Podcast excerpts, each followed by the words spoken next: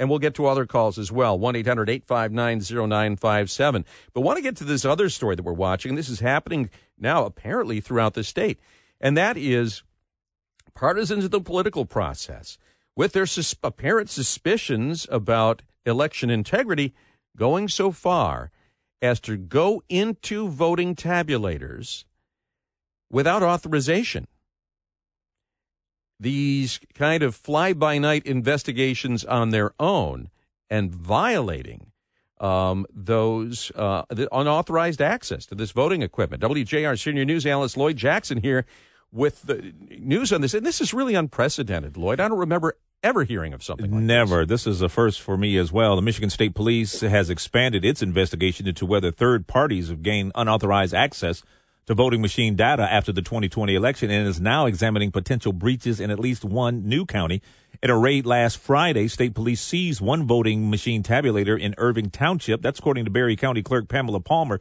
Palmer said that she was not aware of any issues until police notified her of the voting machine seizure. State police first opened its investigation in potential voting machine breaches in February after the Secretary of State's office notified it an unnamed third party was allowed to access vote tabulator components and technology in Roscommon County. Michigan State Police Lieutenant Derek Carroll said that the department's investigation has expanded to more counties where they were notified of breaches of election systems, but he wouldn't confirm the seizure in Irving Township specifically.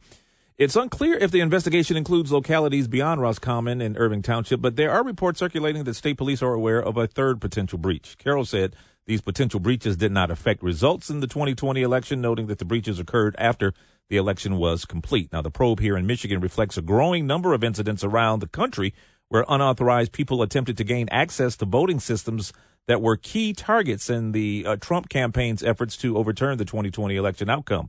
They succeeded in at least one instance in late November 2020 when a team of pro Trump operatives traveled to Antrim County, Michigan, and conducted an audit of voting systems there, according to court documents released as part of a failed lawsuit by attorneys working on behalf of the former president at the time. The access led to a now debunked report issued by a team of analysts from a Texas based company, Allied Security Operations Group, alleging irregularities in Dominion voting systems that was consistently cited as evidence in multiple failed legal challenges in Michigan and other swing states. Experts say while efforts to breach or tamper with voting equipment are not unique to Michigan, the state's decentralized election system leaves more targets for election conspiracists to try to gain access to voting technology. I apologize. I've only got a minute left here, but t- tell me, how do they know that these machines have in any way been breached? Well, I talked to Janice Winfrey here in the city of Detroit, uh, this clerk's office. She says, first of all, there's a digital uh, imprint on the machine that if some somebody tampers with it, it says void on it. Then there are also numbers that they record for each machine that they keep in house. And when they send those machines out, when it gets to the locations, if that number on the machine is different from the one that's in house, they know something's wrong. this is a random code that's yes. an identifier for that machine. So, how worried are they that this will undermine confidence that's already been undermined? Well, you know, they're just on top of it, and they they know what to check for, and they're, they're just hoping that this doesn't happen. But they're looking at it more strongly now than ever before because of these investigations and things that are happening. Yeah, but when you're when you're actually breaking into machines and conducting your own ad hoc investigation without any oversight,